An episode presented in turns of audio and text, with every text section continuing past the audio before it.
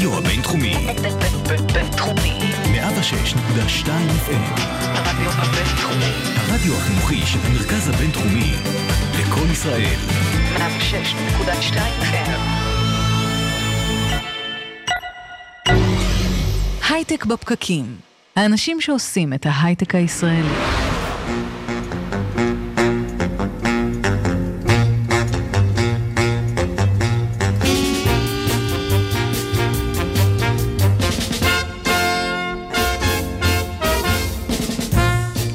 בוקר טוב, יום חמישי עשרים בדצמבר אלפיים שמונה עשרה, והרצלי עכשיו ארבע עשרה מעלות ויורד גשם. אנחנו הייטק בפקקים.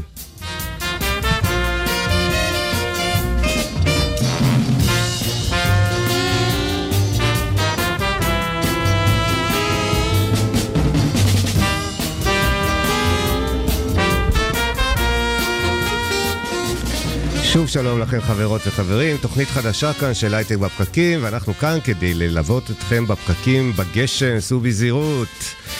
השבוע חברים התבשרנו בפעם הראשונה אי פעם, יעמוד בקרוב פרח טייס יוצא העדה האתיופית בטקס סיום של קורס טייס, הוא יקבל כנפיים מראש ממשלת ישראל ומפקד חיל האוויר. אנחנו כאן, כאן בהייטק בפקקים, נביע תפילה שבקרוב מאוד נראה סוף סוף את היזם הראשון או היזמת הראשונה בני העדה האתיופית מובילים את חברת הסטארט-אפ שלהם להצלחות בינלאומיות גדולות ולאקזיט מדהים. הלוואי.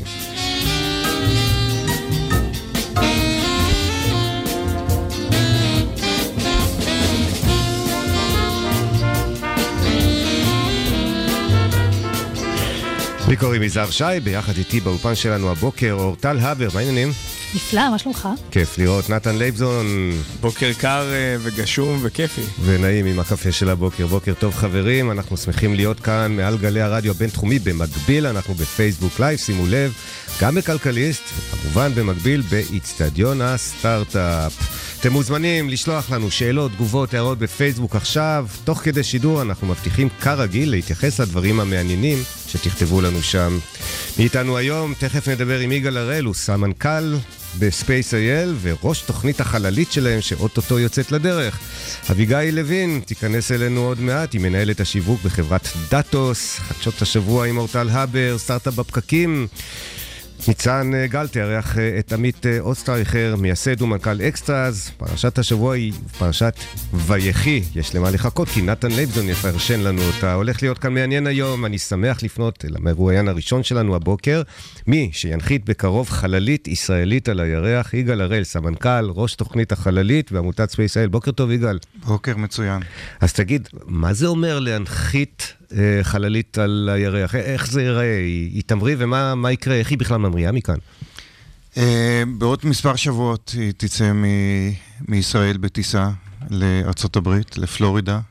אז רק שהיא עולה על מטוס רגיל? היא עולה על מטוס מטען. וטסה לפלורידה? היא עולה על מטוס מטען. אוקיי. היא נוחתת באורלנדו, ומשם במשאית גדולה היא תעבור לקן השיגור בפלורידה, קייפ קנברל, אותו אתר שיגור שממנו משגרים את רוב החלליות בארצות הברית, או אפולו בוודאי שוגרה משם. היא תעלה על משגר של חברת ספייס איקס. אופה, תעצור שנייה. יש לנו זיכרונות לא טובים משם, לא? לא לנו אישית חלילה, אבל... גם לנו אישית, מפני שאנחנו עובדים בשיתוף פעולה עם תעשייה אווירית, והלוויין תקשורת הגדול שהם בנו במשך כמה שנים, באמת התפוצץ על כאן השיגור. אבל מאז אה, היו הרבה הצלחות. יש לכם ביטוח, אני מקווה? יש לנו מה שאנחנו צריכים. שלא תעשו בו שימוש. הספייסיק של אילון מאסק, נכון? כן, ספייסיק של אילון מאסק. אוקיי. אה, אה, הוא ותש... יהיה שם? בשיגור? אני חושב שכן, לא קיבלתי את ה... עוד לא סגרתם איתו את ה... אני חושב שזה שיגור היסטורי, אז, אה, אז יכול להיות שאנחנו אה, נראה אותו שם. ונשוגר ביחד עם לוויין תקשורת אחר ועוד לוויין של ממשלת ארצות הברית לחלל העמוק. יש כמה לוויינים שעולים על אותו טיל. כן, כן, לטיל יש יכולת די מרשימה מבחינת גובה להגיע אליו ומבחינת משקל. אז אנחנו מצטרפים לעוד שני לוויינים אחרים, זה פשוט מוזיל לנו את השיגור. ואז מי, מי יוצא ראשון מהטיל? אנחנו מוצבים בראש, ה, בראש המבנה שמתחתנו הלוויינים האחרים. זאת אומרת, הראשון זה הלוויין תקשורת הגדול, אחריו למעלה יותר הלוויין של ממשלת ארצות הברית, ובקצה אנחנו, זאת אומרת שאנחנו נפרדים, ניפרד מהמשגר ראשונים. כן, ומי שמאיתנו, המאזינים שלנו שגם צופים עכשיו בפייסבוק, רואים סרטון שנלקח מהאתר שלכם, של SpaceIL, שמראה פה את תהליך השיגור של הטיל, אז חבר'ה אתם מוזמנים להסתכל, זה נראה די מדהים. אוקיי, ואז אתם נפרדים מהטיל, כן. ומה זה, מין שיגור עצמאי כזה, או שאתם מנחים את החללית בדרכה אל הירח? החללית היא למעשה רובוט שנשלט מרחוק. השל... המרכז הבקרה שלנו נמצא בתעשייה אווירית ב... ביהוד, ומשם אנחנו מנהגים את החללית, נותנים לה פקודות. החללית לא, לא, לא יודעת אפילו איפה, איכן היא נמצאת. זאת אומרת, כל מדידי הבקרה יורדים בטלמטריה לחדר הבקרה, אנחנו מנתחים את הנתונים ואנחנו ממשיכים לתת לה פקודות כל הזמן. היוסטון הישראלי. ממש ככה, זה נשמע די מדליק. יהוד, we have a problem. כמה זמן... אנחנו מקווים שלא נגיד.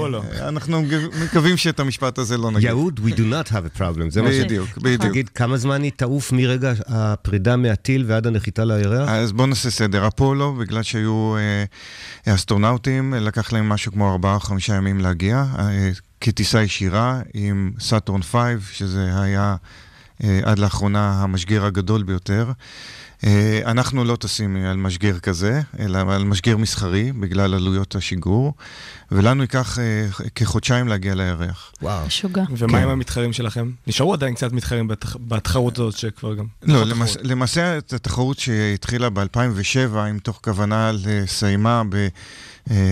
ב-אלפיים ושתים עשרה או שלוש עשרה, התחילו, התחילו כ-שלושים ושש קבוצות מכל העולם, והקבוצה הישראלית היא הקבוצה היחידה שנשארה בתחרות.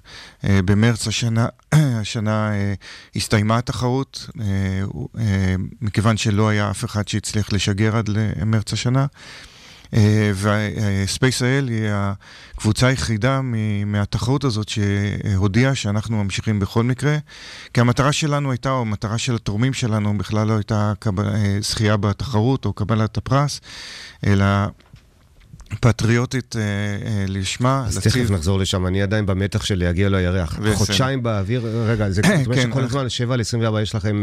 בוודאי, בקרים. בקרים, אמרתי להגיד נהגים או טייסים. נהגים. אז אנשים יושבים על הגאים עשרים וארבע שעות. זה לא על הגאים, אבל זה פקודות מחשב. פקודות מחשב. אבל עשרים וארבע שבע מיישים את חדר בקרה. ויש לכם יום ושעה שאתה יודע שתגיעו בערך בעוד חודשיים. הכל בחלל הוא מאוד מדויק. אנחנו נפרדים מהמשגר אחרי שלושים ושתיים דקות ו-עשרים שניות. זה, זה בדיוק קורה. זה לא, אי אפשר לפספס את זה. מדהים. אנחנו יודעים את שעת הנחיתה, את מועד הנחיתה, את מקום הנחיתה. לא יאומן. אנחנו מקווים לגל שם. תגיד, ואז יהיה כזה... הכל מאוד מדויק. אז אפרופו מה שאורטל אמרה קודם, יהיה כזה היוסטון מומנט, כולכם תשבו מול המסקים וצעקות. יהיה רגע מרגש. יהיה רגע מרגש. יהיה מרגש. חודשיים של מריטת עצבים. כן, מה זה חודשיים? עשר שנים שלפני. מאיזה שנה הפרויקט הזה? הפרויקט הזה התחיל ב-אלפיים ואחת עשרה, אבל למעשה את הכסף הגדול הגיע ב-אלפיים וארבע עשרה, ואת העבודה העיקרית אנחנו עושים מ-אלפיים וחמש עשרה. זאת אומרת, תוך ארבע שנים אנחנו ביחד עם תעשייה אווירית מצליחים לבנות, לתכנן, לבנות, לייצר חללית שמיועדת לנחיתה לירח. אפרופו כסף גדול, כמה זה באמת, בעלויות, באנשים, זו אופרציה מאוד מאוד יקרה. זה בסביבות ה-מאה מיליון דולר, זה נשמע הרבה, אבל בתחום החלל זה כסף מאוד מאוד קטן. אם נשווה משימות אחרות, הסינים שמגיעים לירח הגיעו ומנסים עוד פעם להגיע בימים אלה, זה פרויקטים של מיליארדים. תגיד, אנחנו רואים פה אה, בסרטון שלכם שהחללית נחתה כבר, בסרטון שלכם היא כבר נחתה לירח. זה מצוין, פחות. זה מצוין. גם בסימולציות היא... שלנו היא נחתת. היא אמורה לעשות שם משהו? יש לכם... כן. אה... אני רוצה רק ל... ל... להסביר, הטיסה היא לא טיסה ישירה, אנחנו okay. נעים ב... באליפסות. כן. לדיוטי פרי, צריך... אנחנו נעים באליפסות, התנועה ביקום היא בצורה של אליפסה, אנחנו מגדילים את האליפסה, אנחנו כל הזמן מרחיקים את הנקודה הרחוקה ביותר שנקראת הפוגע, עד שאנחנו מגיעים למרחק של כ-ארבע מאות אלף קילומטר, שזה המרחק מכדור הארץ לירח. אנחנו צריכים להגיע לירח שהוא במקום הנכון, זאת אומרת, הירח מסתובב, אז אנחנו צריכים להגיע במקום הנכון, בזמן הנכון ובמהירות הנכונה. רגע, אז בחודשיים האלה אתם עושים מספר הקפות כאלה סביב כדור הארץ? בדיוק, בדיוק. למה לא לטוס ישר? זה יותר קל נראה לי, לא? כן, אבל אנחנו, זה צריך הרבה אנרגיה מבחינת המנועים, ואנחנו מעדיפים לעשות את זה בצורה מדורגת, כי אנחנו צריכים ללמוד איך החללית שלנו מתפקדת, אנחנו צריכים לתת לה פקודות, להבין שאנחנו בכלל צריכים להבין איפה היא נמצאת. אין לה ג'י פי אס, כן? אנחנו כבר בשיגור. למה? אתם רוצים שנעזור לכם? ג'י פי אס עולה כמה סנטים, לא? כן, זה... ה-ג'י פי אס לא עובד בחלל. אנחנו בשיגור עצמו מגיעים לנקודה הגבוהה ביותר של שישים אלף קילומטר. ה-ג'י פי אס לא עובד שם. ה-ג'י פי אס הוא הרבה יותר נמוך. אוקיי, אז אתם תקבלו תשדורות ממנה ותנו במענקים אליפטיים. יש עליה טרנספונדר, ואנחנו מחמש נקודות ברחבי העולם שיש לנו אנטנות תקשורת, מקבלים סיגנל ממנה, ומבצעים עבודה, ויודעים בדיוק איפה היא נמצאת, ודוגמים אותה ודוגמים אותה, זה דברים מאוד מאוד מורכבים, זה דברים שלא נעשו בעבר בישראל, ואנחנו עושים את זה בפעם הראשונה על ידי צוות. הקהל שלנו מגיב פה ב- ב- בצורה מאוד מאוד משמעותית, כמה וכמה מהחבר'ה שלנו, נו, מה זה נותן לנו? וואה, הנה הצינות מתחילה. מה המשימה? כספי ציבור, כספי ציבור. אז באמת, זו שאלה מאוד משמעותית. מה הדבר, מה המטרה, מה ההשפעה של הדבר הזה? כן, ותן לי רק לתקן, כי יש פה מישהו שהוא ציני שלא לצורך. יהודה, לא, רגע, יהודה ספירה, זה לא כספי ציבור, עם כל הכבוד. לדאגה שלך לכספי ציבור, זה לא הציבור, זה פילנתרופיה, ואנשים פרטיים שמימנו את זה, נכון? ולפני זה, אפשר שנייה, לפני גם לשאול את השאלה הזאת, למרות שתודה על השאלה, לחשוב מה שיגור בעצם אפולו ותוכנית החלל של נאס"א, על ארצות הברית בשנות ה-שמונים. בדיוק, וזאת התשובה. הפך אותה לאימפריה העולמית שהיא כיום. בדיוק, וזאת התשובה. אז קודם כל זה לא מכספי ציבור, אלא מכספים של אנשים פרטיים, שבראשם עומד מוריס קאן, שהוא גם נשיא עמותה ותרם לה עשרות מיליוני דולרים, ושנדון אדלסון עם תרומה מאוד יפה, ועוד מספר תורמים גדולים שתרמו לעמותה, אז הכל מכספי ציבור, מכספים פרטיים. הציבור, קרי הממשלה, תרמו מספר מיליוני דולרים בודדים, והמשימה שלנו היא אומנם להגיע לירח, אבל המשימה העיקרית שלנו היא בכלל משימה חינוכית. בדיוק כמו שהוזכר פה, יש בארצות הברית מה שנקרא אפולו אפקט. זה אחרי שראו, אחרי שראו החבר'ה הצעירים, הילדים הצעירים, את ניל אמסטרונג דורך על אדמת הירח, פתאום האוניברסיטאות והתמלאו בסטודנטים בלימודים של מדעים מדויקים, וזה גרם לפריחה מאוד מאוד גדולה בארצות הברית. את אותו דבר אנחנו רוצים לעשות בישראל, וזה המטרה שלנו. הירח הוא מאוד חשוב, המשימה היא מאוד מאתגרת, היא מליבה את הדמיון, ואנחנו עוברים, יש לנו עשרות אה, מתנדבים בתחום החינוך, אנחנו משקיעים בזה המון המון אה, אה, זמן ו, ומשאבים, אה, ועוברים בבתי הספר ומספרים את הסיפור שלנו. והמטרה העיקרית שלנו, היא שבכל כיתה שבה אנחנו אה, מספרים את הסיפור, ילד אחד לפחות, שלא חשב, שאין לו אבא דוקטור, או אבא עובד ב, אה, ברפאל, אה, אלא אה, שלא חשב ללמוד אה, מדעים מדויקים, ופתאום התוכנית הזאת תיקח ותשנה את מסלול חייו. אה, כי זה המשימה העיקרית שלנו, וזה להחזיר את ההשקעה מכספים פרטיים לטובת הציבור. כשתהיו על הירח, יש גם משימות שהחללית אמורה לעשות שם, יש ניסויים שתלמידי ישראל משתתפים בהם? כן, אגב, החללית שלנו יכולה לשרוד משהו כמו שלושה ארבעה ימים על הירח, אחר כך אנחנו נחבא אותה, כי פשוט הטמפרטורות שם הן גבוהות מאוד, והמערכות לא ישרדו. אנחנו דבר ראשון נצלם תמונת סלפי. התמונת סלפי הזאת היא תמונה שאולי היקרה ביותר, לא אולי, כנראה היקרה ביותר בהיסטוריה, כי היא שווה מאה מיליון דולר, התמונה הזאת, של פני הירח, עם חלק מסוים בחללית, ושם נראה גם את דגל ישראל, אנחנו מקווים. מדהים. אז זאת, זאת תהיה תמונת הסלפי העיקרה ביותר בהיסטוריה. אני אשתמש בפורמט הזה לסלפי שלנו באצטדיון, בהייטק בפקקים שאנחנו עושים. זה יהיה הרקע. אז הנה תשובה לכם. רוב המגיבים פה מפרגנים לגמרי, אבל הצינים שביניכם, דגל ישראל על הירח, זה שווה הרבה כסף, הוא אפילו לא כספי ציבור. בדיוק, בדיוק. ממש כספים פרטיים. ועל החללית, בשיתוף עם מכון ויצמן, יש לנו מכשיר שנקרא מגנומטר, שהוא מודד את השדה המגנטי על הירח. הירח בניגוד לכדור הארץ יש בו שדה מגנטי לוקלי ולא גלובלי. בכדור הארץ ברוב המקומות, ב-תשעים אחוז מהמקומות שאתה תעמוד עם מצפן, המצפן ההוא עם המחט, לא באייפוד, באייפון, הוא יצביע לצפון. בירח אין את זה, אבל יש, יש אזורים מסוימים שיש עליהם שדה מגנטי, אבנים שהובאו על ידי אפולו וחלליות אחרות לכדור הארץ הם מוגנטות, אבל ככלל אין שדה מגנטי, וזה יפתור, ינסה לפתור את התעלומה איך נוצר הירח. כי עד היום יש מספר סברות איך הוא נוצר, ולא יודעים למעשה איך הוא נוצר, וזה אמור לשפוך אור איך נוצר הירח. אז יכולה להיות פה גם פריצה דרך מדעית, יכול להיות פה הישג שאתם תתרמו. נכון מאוד, עם מכון ויצמן. תגיד, יגאל, מה הביא אותך הלום? מה הכשיר אותך לתפקיד הזה? אני עבדתי עשרים ואחת שנה בתעשיות הביטחוניות, בפרויקטים בעיקר תעופתיים לחיל האוויר, אם הזכרת את חיל האוויר פה, ויום אחד הרימו טלפון ואמרתי לעצמי שזה זה לא משהו ש, שאפשר לפספס, למרות שהייתי במסלול ישיר לפנסיה בטוחה באלבית מערכות והכל היה בסדר ובטוח. אז יש לך הזדמנות להוסיף לרזומה את השורה, אני הישראלי שהנחית חללית על הירח. בוא נוריד את העני, זה אנחנו, זה צוות מאוד מאוד גדול של עשרות מהנדסים, גם בספייס איי אל וגם בתעשייה האווירית, וגם בהרבה חברות ברחבי העולם שאנחנו פיתחנו איתם מערכות לחללית. זה פרויקט עצום בהיקפו, עם הרבה מאוד מערכות שאת רובם אנחנו פיתחנו לטובת המשימה הזאת.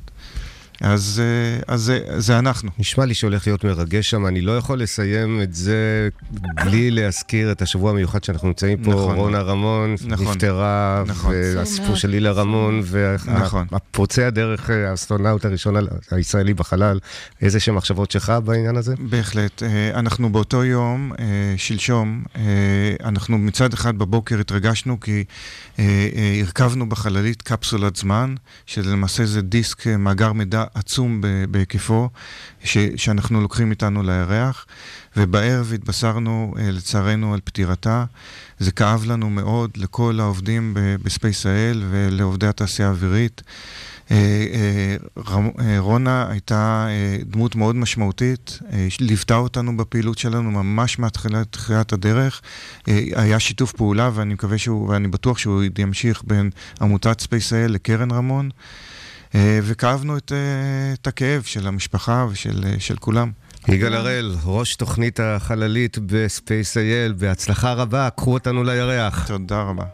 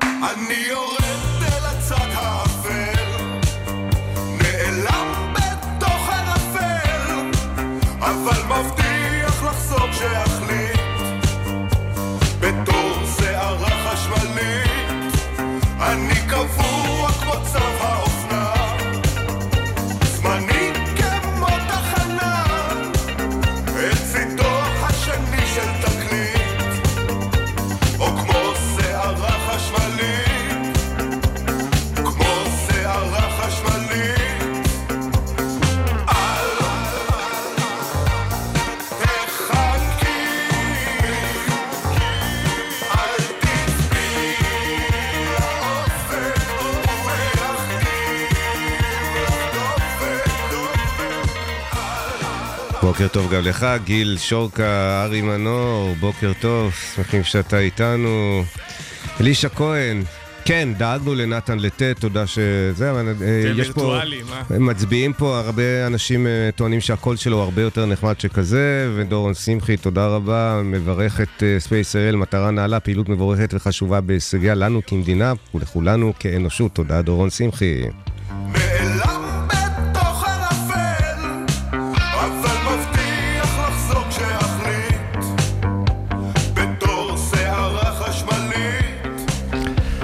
חוזרת אלינו לאולפן בחובה חדש, אביגיל לוין, היום מנהלת השיווק בחברת דאטוס. בוקר טוב אביגיל. בוקר טוב, כיף להיות פה עוד פעם. אז כולנו יודעים ושומעים בחדשות כל הזמן על המצב העגום של הרפואה הציבורית, הסטטוס בבתי החולים, בקופות חולים, אין מקום, אין מספיק מיטות לחולים, אנחנו רואים טראומות עגומות, גם מקפידים להפחיד אותנו.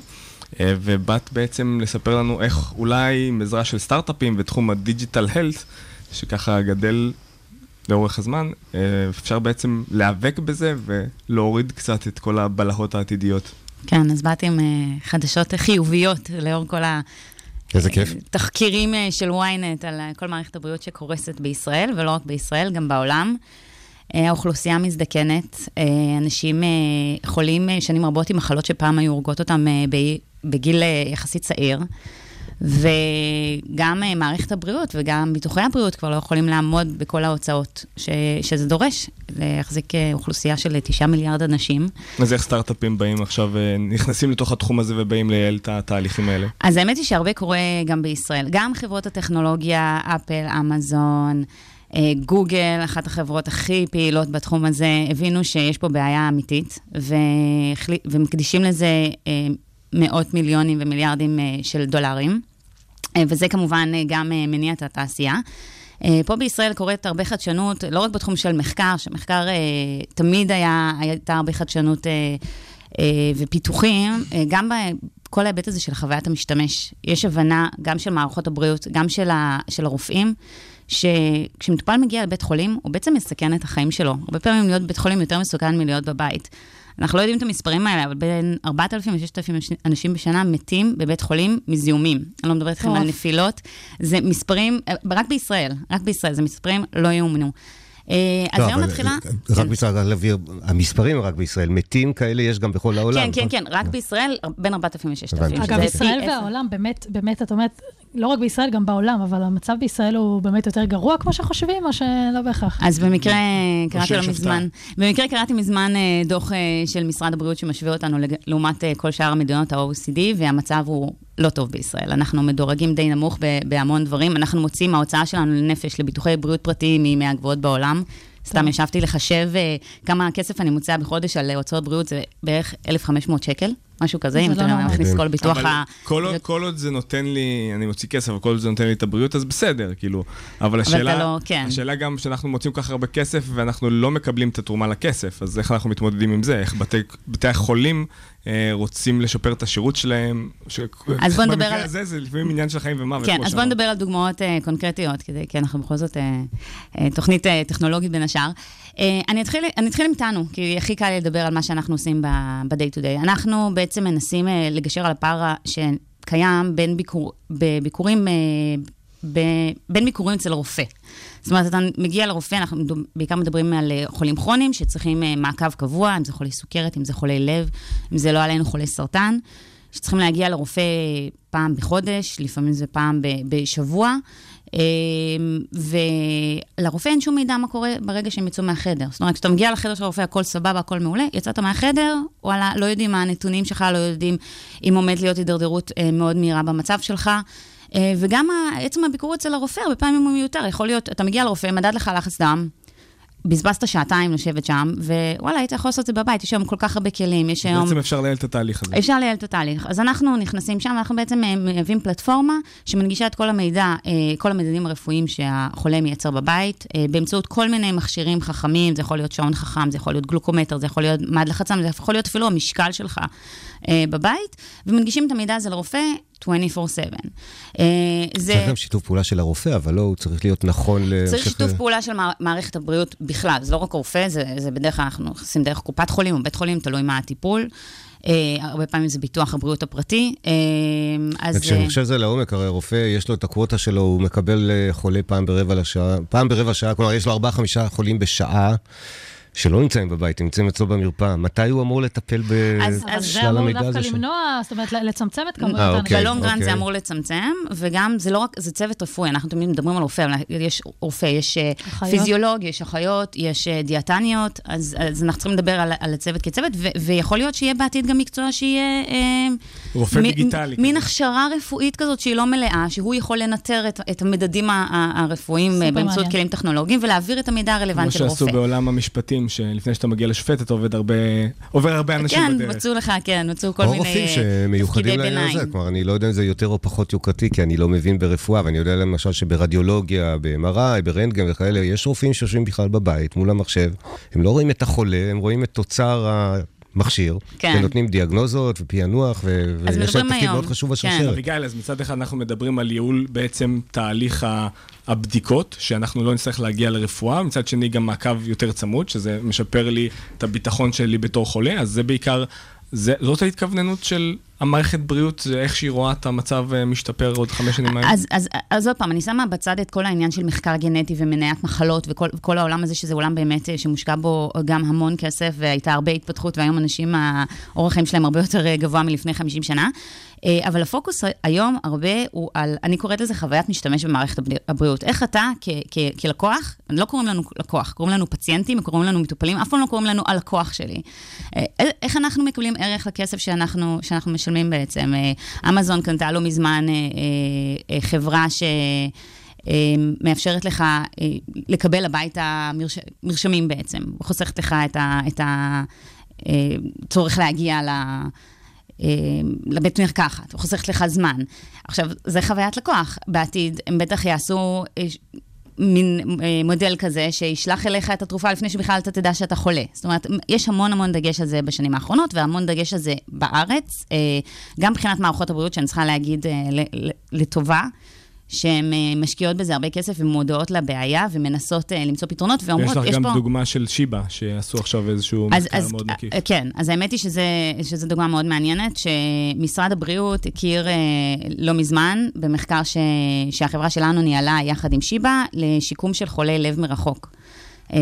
מי שעובר אירוע לב או ניתוח לב, זכאי לשקם את הלב שלו אחרי, זה תהליך של חצי שנה שצריך להגיע לבית חולים, פעמיים בשבוע, ולעשות אימונים ספורטיביים, והחולה מטופל, ומה שקורה זה שהרבה חולים לא מבצעים את, ה, את הדבר הזה, בגלל שזה time consuming, אחרי שחווית איזה אירוע לב, אתה צריך לחזור לעבודה, אתה לא יכול לקחת עכשיו יומיים בשבוע חופש לחפש חניה בשיבה. ובית החולים הגיע למצב גם שהיה עומס יותר גדול של מטופלים ממה שהם יכלו להצדיק, להצדיק, להכיל, והם חיפשו פתרונות טכנולוגיים, ומה שמצאו דוקטור קלפנר, שהוא אחראי על התחום של שיקום לב, התחיל איתנו שיתוף פעולה, שבעצם עושים את השיקום לב מרחוק, אתה יכול לעשות אותו מהבית, כשיש מישהו בבית החולים שמנטר את הפעילות שלך, אתה עושה פעילות ספורטיבית, האפליקציה כמובן מנטרת אותך, שולחת לך הודעות אוטומטיות, והודעות גם לא אוטומטיות, צא לרוץ, אתה עובר את ה... את הדופק ש, שמותר לך לעבור, ת, תעצור פה ותנוח, היא בעצם מנהלת אותך, ומצד השני יש גם בן אדם, זאת אומרת, אתה לא לבד. זה שילוב של הטכנולוגיה ו, ו, ו, ומערכת הבריאות הקיימת, והתוצאות הראו, היו פשוט מדהימות. בדרך כלל יש כ-ארבעים אחוז אנשים שמשלימים את התוכנית, בגלל שהיא כל כך דורשת זמן ואנרגיות, ואצלנו היה מאה אחוז השלמה של, ה, של התוכנית, ובעקבות זה משרד הבריאות הוציא את טופס שבע עשרה. מה זה טופס שבע עשרה? זה אומר שמשרד הבריאות מכיר בהליך הזה, מדהים. ומממן ש... את ההליך הזה. כל מי שמעל גיל זה יודע מה זה טופס שבע עשרה. כן, כן. אז כל זה בעצם מתאפשר בזכות הטכנולוגיה. בזכות הטכנולוגיה, כן. והיום כל בתי חולים בארץ יכולים לבצע את זה, כל בתי חולים שיש להם מקום שהם עושים משיקום לב, והם יכולים לעשות את זה גם, גם מרחוק. ובית חולים שיבא יצא בתוכנית חדשה, ומחפש למטופלים נוספים, אז אם יש אנשים שהם חולי לב, או שעברו איזשהו אירוע לב, any time in their life, ורוצים לעשות את התהליך הזה, אז מוזמנים לפנות אליי דרך התוכנית, או לפנות ישר לבית חולים שיבא. אבל זו, זו דוגמה אחת. יש עוד הרבה דוגמאות. אני לא מזמן השתמשתי במוצר שנקרא A Healthy I O. אני לא יודעת אם יצא להם להתארח פה, ואם לא, אז שווה. חברת סטארט-אפ של יונתן אדירי, שמאפשרת לך לעשות בדיקות שתן ביתיות. וזה חוסך המון זמן לחולי סוכרת, או לאנשים בהיריון שצריכים להגיע באופן מאוד תדיר לקופת חולים, רק בשביל לעשות בדיקת שתן, אתה יכול לעשות את זה בבית, עם מדידת לחץ דם, אתה יכול לעשות את זה בבית, וחוסכים שעות רבות לאנשים, גם לנו וגם לצד השני. מקומות בבית חולים, אפילו בבית חולים, אפילו במרפאה. הייתי בחיסון לפני שבוע, שעתיים לקח לי. אביגל, מה עם חוץ לארץ? אפשר לקחת את הדברים היפים שאתם עושים וליישם אותם בחול? אז בוא, פה בטא סייט יחסית טוב, גם כי אנחנו, מערכת הבריאות בארץ היא יחסית דיגיטלית, יחסית למקומות אחרים בעולם, במיוחד לארצות הברית. וואו, זה נתון מפתיע. כן, נתון מפתיע, כן. לא, ארצות הברית זה כאוס. ארצות הברית זה כאוס, הביטוחים פרטיים עושים בלגן לגמרי, ואין לך, המדיקל רקורדס מסודרים שנים אחורה כמו בארץ. בארץ יש נתונים על חולים, באמת, שלושים שנה אחורה, ארבעים שנה אחורה, זה unheard of. אז בטא סייט מעולה, ומפה רוב החברות הטכנולוגיות, הסטארט-אפים, מכוונים הרבה לארצות הברית בעיקר, לא רק, אבל בעיקר. וכן, ושם יש המון המון ביקוש לזה. אם מסתכלים על גרף ההשקעות בתחום הזה, מ-אלפיים ותשע עד היום הוא לפחות שילש את עצמו. זאת אומרת, גם המשקיעים מבינים שזה משהו שצריך פתרון מיידי, כן. ו... ולגמרי יש ביקוש, אנחנו רואים איזה ביקוש בצד שלנו, אני מדברת גם מחברות אחרות, ו... ורואה את האדופשן שם של הטכנולוגיות גם, ב... לאט זה איטי, זה מערכות בריאות, הכל צריך להיות אה, מבוסס מחקרית, אבל, אבל לגמרי. בדרך לשם, אביגל לוין, מנהלת שיווק בדאטוס, תשימי לנו אחרי זה לינק בצדון, יש פה אנשים ששואלים, איך להגיע, במיוחד לנושא הזה של בדיקות שיקום לב בשיבה, אולי את יכולה להפות. זה רלוונטי, שלושים אלף איש מדי שנה בישראל, אנשים לא יודעים את זה, אבל זה... שיהיו בריאים כולם. תודה רבה לך, ובהצלחה. יופי, תודה לכם על האירוח.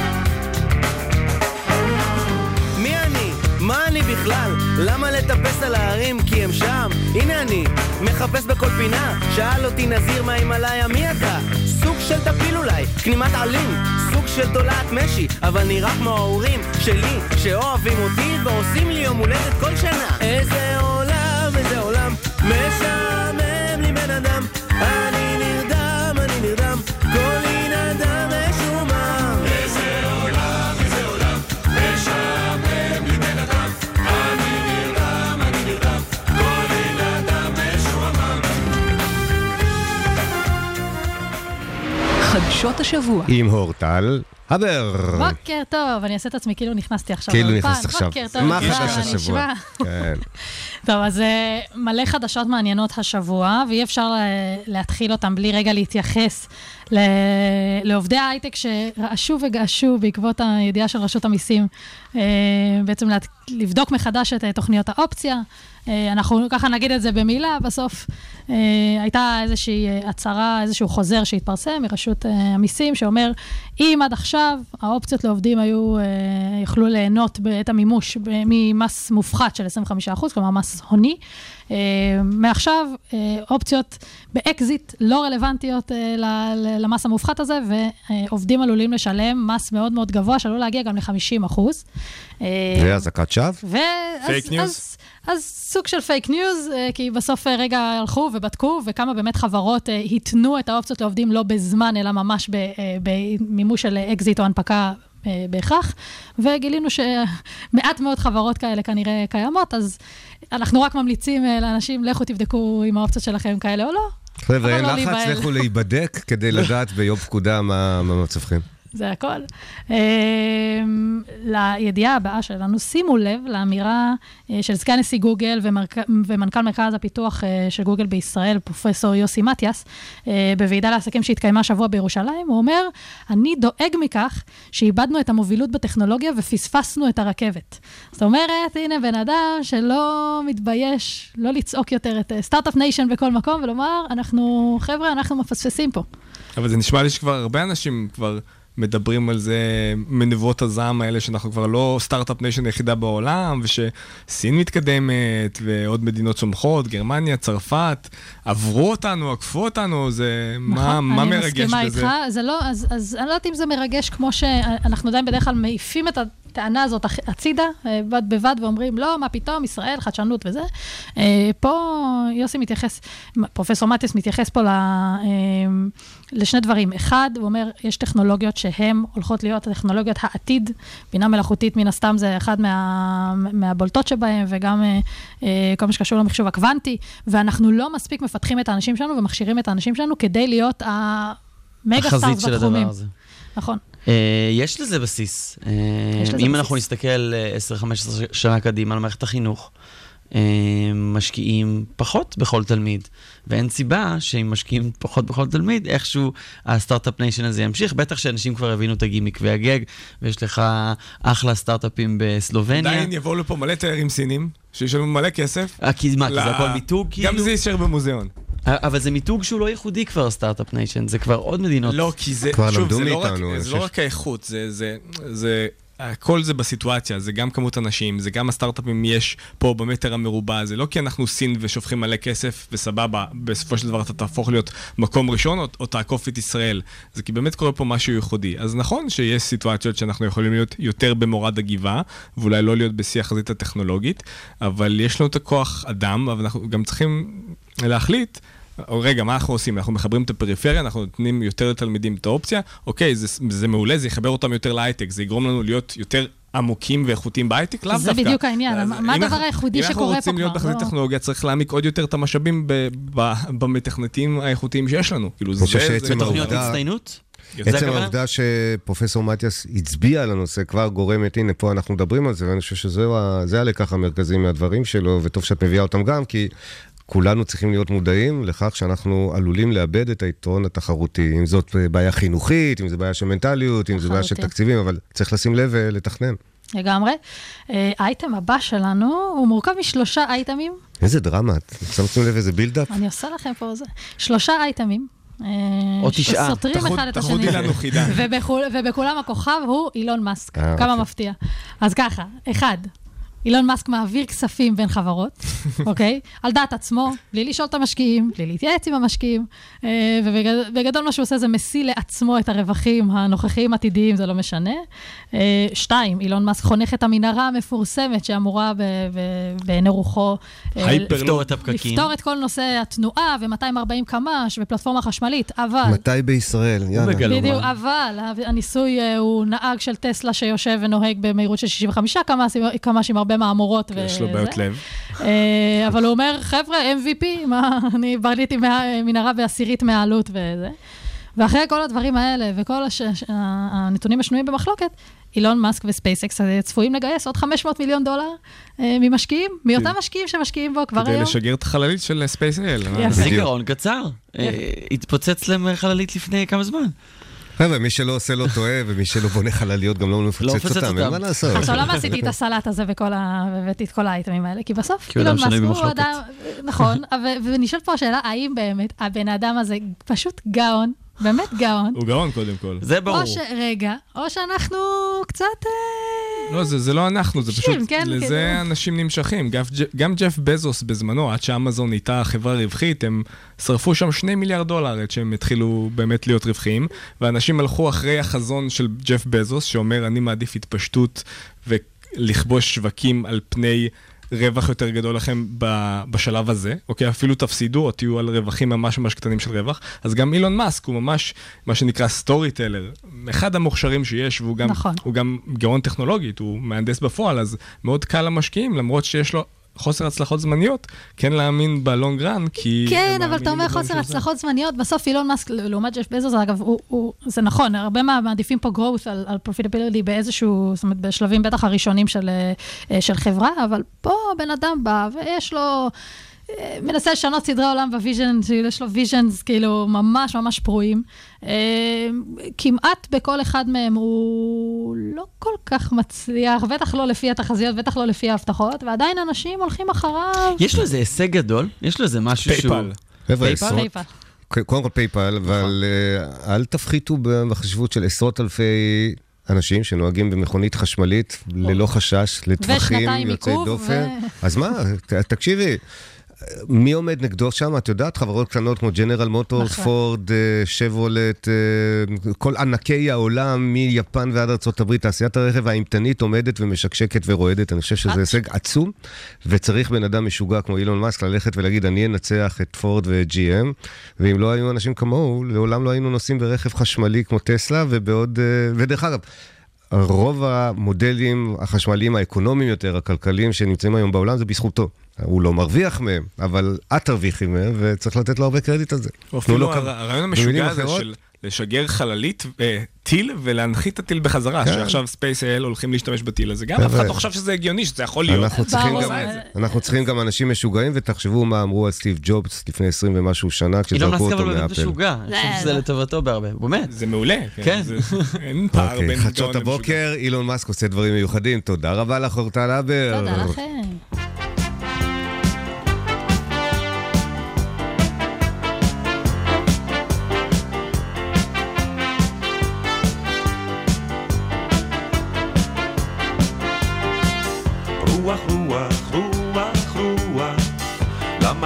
תשכב לנוח, מן הבוקר תשתולל, והנה כבר בהלל.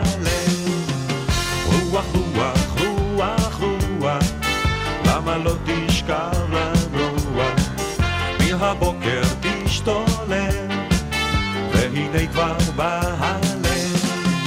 מלאכים כבר מכניסים לשמיים פנסים, מדליקים נרות בעלה, אין רואים אותה כמעט אותה. רוח רוח. בוקר טוב גם לכם, ארי מנור, ניר קוריס, ממגי נוסר, סיוון ברניה, לואי סקר, ליאור מויאל ורבים אחרים. תודה שאתם מצטרפים אלינו גם הבוקר, ואנחנו עם... סטארט-אפ בפקקים.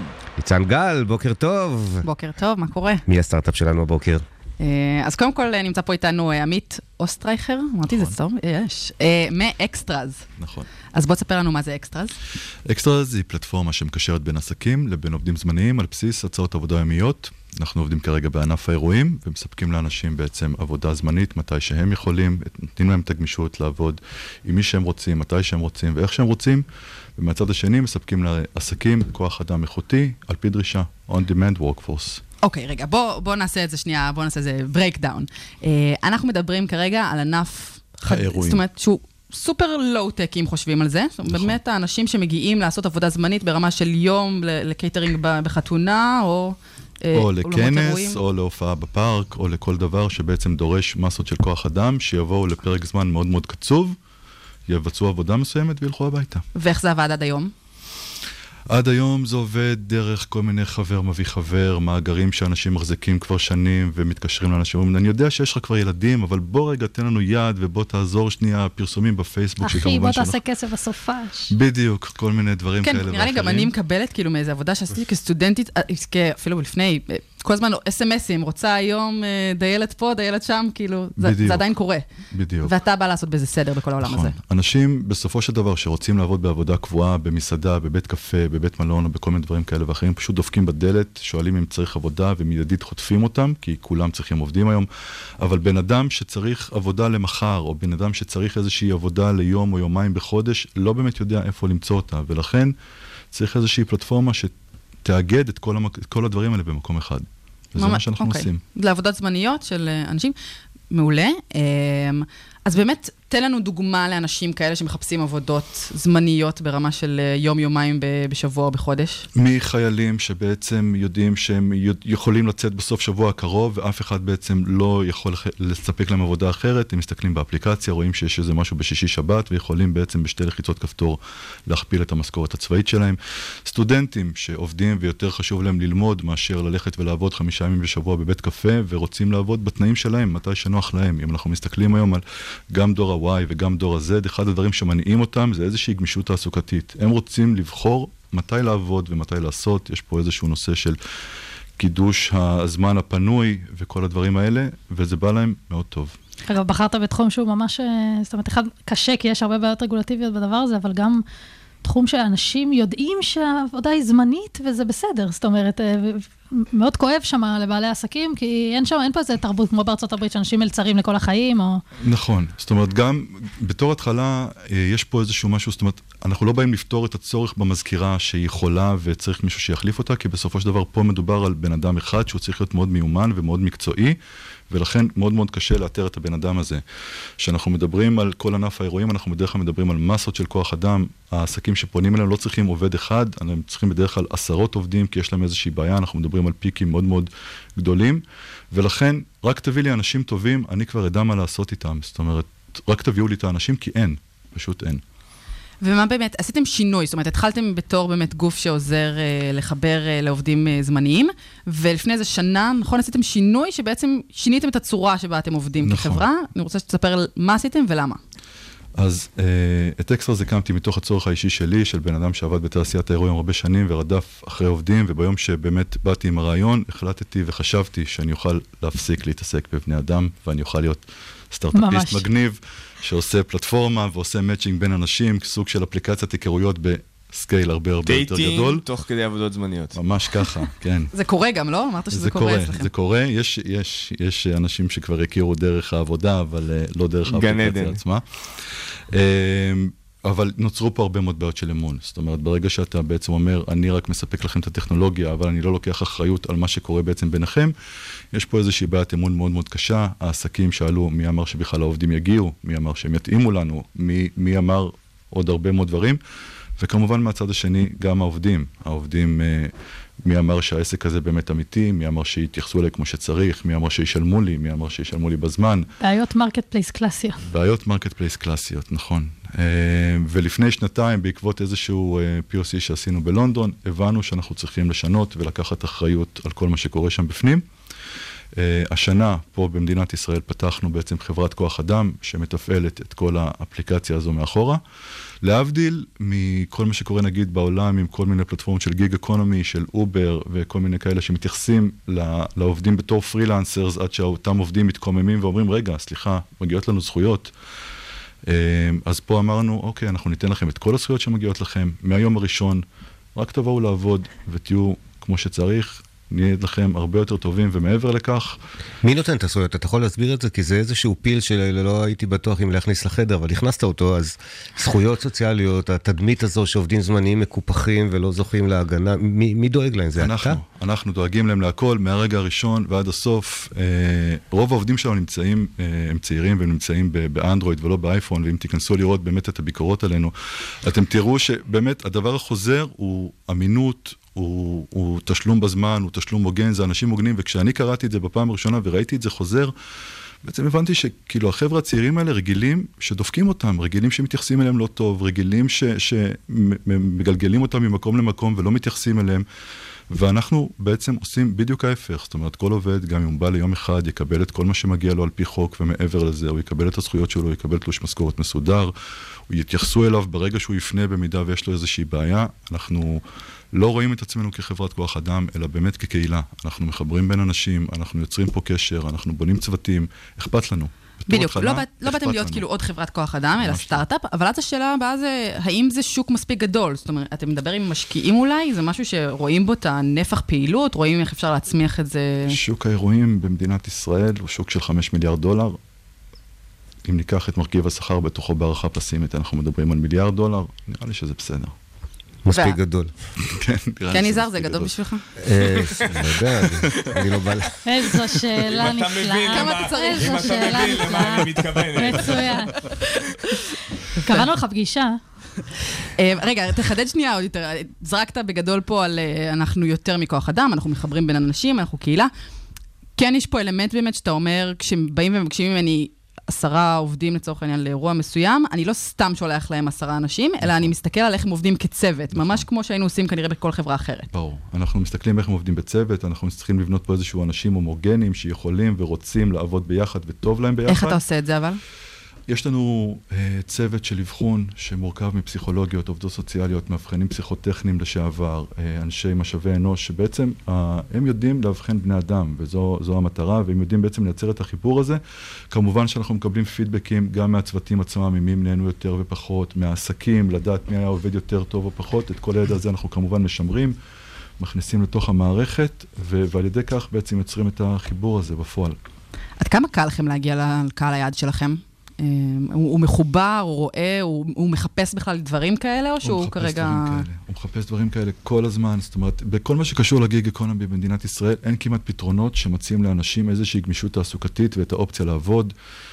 אם אנחנו מסתכלים, נגיד, מספרים שדליברו רוצים להיכנס לארץ בקרוב, ורוצים להשתמש בעובדים כמו שהם פועלים בעולם כפרילנסרס, אני לא באמת רואה איך הם עושים את זה. זאת אומרת, אני לא רואה בחור צעיר שרוכב על אופניים, הולך ופותח תיקים במע"מ, במס הכנסה, בשביל להביא לי אוכל. לגמרי אין לנו את ההשכלה הפיננסית הרלוונטית בשביל הדברים האלה.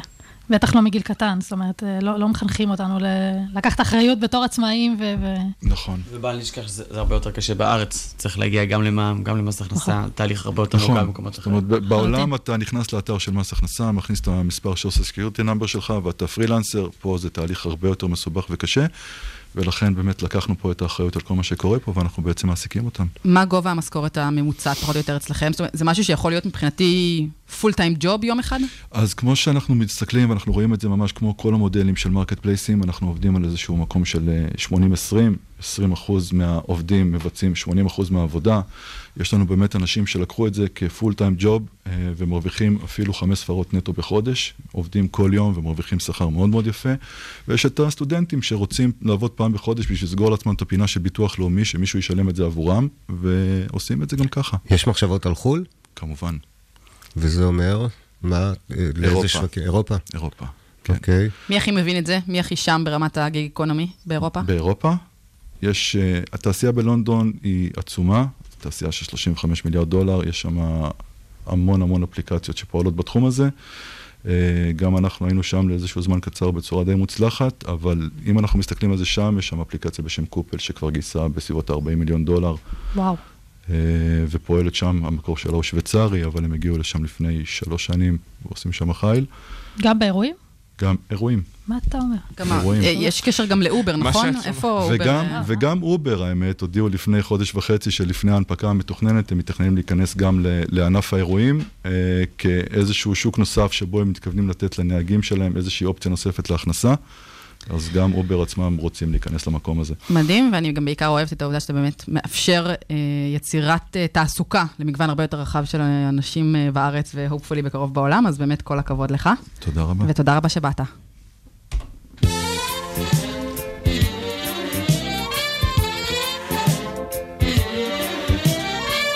נספר פה על הקיץ שהולך ונעלם, מטריות ומגפיים מוציאים מהמחסן, עכשיו כבר לא נלך לים,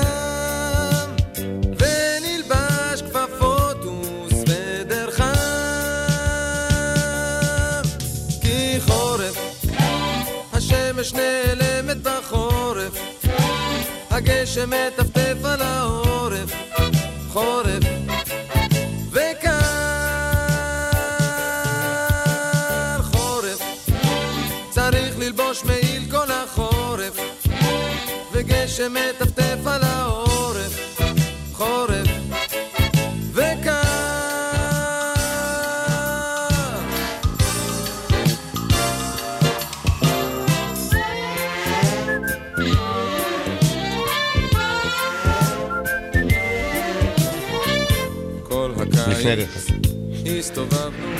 פרשת השבוע עם נתן לייבזון, איש פרשת השבוע שלנו. שלום צדיקים. בפתיחה כזו אני מת על הפתיחה הזאת. אז פרשת השבוע זה פרשת ויחי, ובצורה הפוכה זה לא מדבר על חיים, זה יותר כזה פרשה שסוקרת את המוות. מדובר גם על פטירתו של יעקב שמת אחרי מאה וארבעים שנה, וגם לקראת סוף ה... פרשה מגיעה גם פטירתו של יוסף, כמו שאנחנו מכירים אחרי שבני ישראל ירדו למצרים, אז מספר בעצם על התקופה הזאת, והפרשה הזאת בעצם מדברת על חד, זה הצוואה של יעקב לבנים שלו, ומה שהוא רוצה שימשיך הלאה, וגם עוד כל מיני נקודות שמתגלגלות ועולות מהפרשה, ואני ככה רואה בהם גם משהו מאוד ככה יפה לימינו, שאנחנו ככה צריכים לחשוב איך שאנחנו בתור משפחה. כי זה מאוד, גם מצד אחד זה היה ההתחלה של עם ישראל, ומצד שני זה התחיל כזה מאוד ממשפחתי, מאותם שנים עשר שבטים. אז קודם כל יש את הנקודה של הרצון לחזור הביתה. אני לא יודע אם יש לכם את ההרגשה הזאת ואתם מכירים, אבל הרבה פעמים גם שאנחנו יוצאים לנדוד בעולם, הולכים למקומות אחרים, עושים רילוקיישנים, שחקני כדורגל שהולכים לעשות הרבה כסף בחול, לקראת סוף הקריירה, לקראת שלי החיים, יש את הרצון הזה לחזור הביתה, לשורשים. בדוק, עוד הרבה לפני. אתה יכול לשמוע את זה הרבה אנשים שעוברים את זה לשנה. תרשה לי, אנחנו חזרנו הביתה אחרי שנים רבות בחול, ואני חושב שאני מזדהה לגמרי ממה שאתה אומרת. למרות שזה היה קוסם. אני עשיתי ארבעה חודשים וחצי טיול, ואני ממש רציתי לחזור הביתה. זה יפה, כי אחרת לא נשארים ישראלים, אם אנחנו חוזרים אחרי טיול גדול בחול, אבל הרצון הזה, בצבא, יעקב מבקש מפורשות, אני רוצה שאת העצמות שלי תקברו בארץ ישראל. הוא רוצה לחזור, הוא לא רוצה להישאר במצרים. אותו דבר, יוסף, בסוף הפרשה, הוא אומר, הוא חוזר על זה, אני רוצה שאת העצמות שלי ת- תחזירו לארץ ישראל. לא משנה שהוא עשה את הקריירה שלו במצרים, והיה שם ביג שוט, הוא לא רוצה, הוא רוצה לחזור לארץ ישראל. הם רוצים שהנשמה שלהם תהיה בארץ ישראל. זה הדבר הראשון. ואם תרשה לי גם בהקשר הזה, זה לא רק שהם מבקשים לחזור, אני חושב שזה שוב מתקשר לפרשת השבוע האקטואלית שלנו השבוע, אנשים מבקשים משהו לקראת uh, מותם ומצפים ו- שיכבדו את זה. ורונה רמון למשל ביקשה שלא תתקיים הלוויה, ואתמול ראיתי כבר uh, ביקורות של uh, אנשים מסוימים שמעלים על דעתם לעלות ביקור, למתוח ביקורת על הרצון האחרון שלה. אני שמח שמכבדים את uh, רצונותיה האחרונים, והנה, אנחנו מקבלים את זה אפילו מה, מהתורה. בן אדם ביקש, ויש פה... התחילו uh, להגשים, שם זה התחיל. שם התחילו לה, כן, להגשים את uh, בקשותיהם האחרונות. הדבר הבא, שזה צבא מאוד ארוכה, זה באמת uh, צבא שמתפרשת על פני פרק שלם, הצבא הכי ארוכה בתנ"ך, חוץ מהצבא של משה, שאם אפשר לקרוא לזה צבא, זה בעצם הייתה המורשת שלו לכל העם. אז פה זה אבא שמדבר בפני הבנים שלו, מן הסתם שתהיה צבא ארוכה, היו לו שנים עשר כאלה, שלוש עשרה, אם אנחנו מחשבים את, uh, את uh, דינה, דין. סליחה בנות, זה לא אני, זה התנ"ך, שהוא מתעלם ממנה. והוא שם בעצם מספר, נותן לכל בן או על הראש, או נותן לו כל מיני uh, חטחטים כאלה. נגיד ליהודה הוא אומר שאתה תהיה השבט המנהיג, ליוסף הוא אומר שבכלל לך תהיה נחלה כפולה, עם uh, מנשה ואפרים, שני הבנים שלך. האמת, מי שלא מקבל נחלה זה שבט לוי, שהוא בהמשך הוא בעצם ילווה את ארון אדוני ואין לו תפקיד של קדושה. אבל אם אנחנו באמת עוברים פה מהצבא הארוכה לקטע של מנשה ואפרים, אז לראשונה התנ"ך בעצם מכשיר את מה שדיברנו עליו בפרקים הקודמים, רבותיי וגבירותיי ורבותיי, שיש את הקטע שאתה בא ועובד על האבא, מי הבן הבכור ומי הבן הצעיר. אז פה יעקב מראש אומר, אני מקדש את הצעיר, אני לא רוצה שיעבדו עליי. אז הוא מסכל את הידיים, כי יוסף בא אליו, ומצד ימין נותן לו את מנשה, מצד שמאל את אפרים. וכשיוסף מסכל, כשיעקב מסכל את הידיים, יוסף אומר לו, רגע, אתה מתבלבל אבא. ויעקב עושה לו, אני לא מתבלבל, אני יודע, זה ככה, זה בכוונה, אני נותן לצעיר את הברכה שלי. גם ועולה השאלה, למה הוא לא אמר להם להתחלף? אז יש איזה קטע שהוא אמר שהוא לא רוצה להשפיל אותם, כאילו, טוב, איזה אישו, סבא שלי לא, לא נתן לי את הברכה, אני עכשיו רס לי את כל החיים בגלל זה. אבל זה, זה הנקודה הזאת. אחר כך באמת אנחנו רואים ששבט אפרים באמת שמח להיות שבט מאוד משמעותי, שיצאו ממנו אנשים ידועים לשמצה כמו ירובעם שפילג את הממלכה, ואחאב שהיה אחד המלכים הגרועים. אז אני לא יודע אם זאת ההחלטה טובה של יעקב לעשות uh, את ההחלפה הזאת. למה הוא סיכל ידיים? הוא למה? סיכל ידיים כי הוא לא רצה פשוט uh, להשפיל אותם. אני אומר, למה הוא עשה את איזה תוצאות? אנחנו גם רואים שהייתה מתיחות לאורך השנים בין שבט מנשה לשבט אפרים, שאחד מהסיפורים המפורסמים זה בעצם יפתח הגלעדי, שהיה השופט השמיני, הוא יצא משבט מנשה והוא טבח בבני אפרים, מלחמת אחים שכזאת, אני ממש מרגיש כאילו ניסה להם טיפול פסיכולוגיה. והנקודה האחרונה, כשיעקב נפטר, האחים חזרו ליוסף ואמרו לו, שמע, אנחנו עדיין בסדר, נכון? אתה כאילו, אתה לא עכשיו פתאום כועס ש... שעשינו לך את כל הקטע המצחיק הזה של למכור אותך לעבדות. ויוסף אומר, אל תדאגו חבר'ה, אני זוכר, אנחנו, אנחנו סבבה, אנחנו הכל. זה בעצם נקודה שעולה כש... הורה נפטר, או סבא נפטר, או סבא, סבתא, המשפחה איכשהו מתפלגת, ונוצרים ריבים, ופתאום יש סיפורים מזעזעים על uh, רכוש, פשוט, ועל uh, מאבק, okay. זה הדירה שייכת לי, ולא, אני צריך יותר כסף. זה כזה לא חשוב, ויוסף אומר להם, חבר'ה, אנחנו איתכם, אנחנו משפחה, זה לא, זה לא אתם עשיתם לי תרה, יצא מזה רק טוב, אז אל תדאגו. אז גם שאנחנו נדאג בחיים שלנו, לא, לא להפסיק להיות אחים ומשפחה זה לזה, כש... כשההורה שלנו או הסבא שלנו או מישהו, הסמכות העליונה נפטרת, צריך להמשיך הלאה להיות ביחד. נתן לייבזון, וואו, הוא קיבל את זה, לא? Drop the mic. ממש. Drop the mic, בדיוק. צדיק. נתן. צדיק. הרשמת אותנו וקיבלת את הזכות לשאת פה את פרשת השבוע, פעם ב. פעם. מדהים. תודה רבה, נתן לייבזון. תודה לכם שהייתם כאן איתנו באולפן, אורטל הבר, ניצן גל, אורי טולדנו. תודה לאורחים שלנו הבוקר, מפיק הדיגיטל שלנו, שקד דמבו, מפיק, מפיק את השידור היום אורטל הבר, עורך מוזיקלי באולפן, אורי טולדנו. תודה לכלכליסט על שיתוף הפעולה, תודה לרדיו הבינתחומי שנותן לנו כאן בית בכל שבוע מחדש. חפשו אותנו אחרי השידור באפליקציות הפודקאסים, במילת החיפוש, בפקקים. תודה לכם המאזינים שהזנתם לנו בפקקים בדרך לעבודה, עשו בזהירות, יורד שם גשם בחוץ, יום טוב ומהנה למי שכבר הגיע. יום חמישי הבא, נחזור אליכם שוב, כאן בבוקר עם אורחים חדשים ואנשים שעושים כמוכם את ההייטק הישראלי. אנחנו הייטק בפקקים, להתראות בשידור הבא.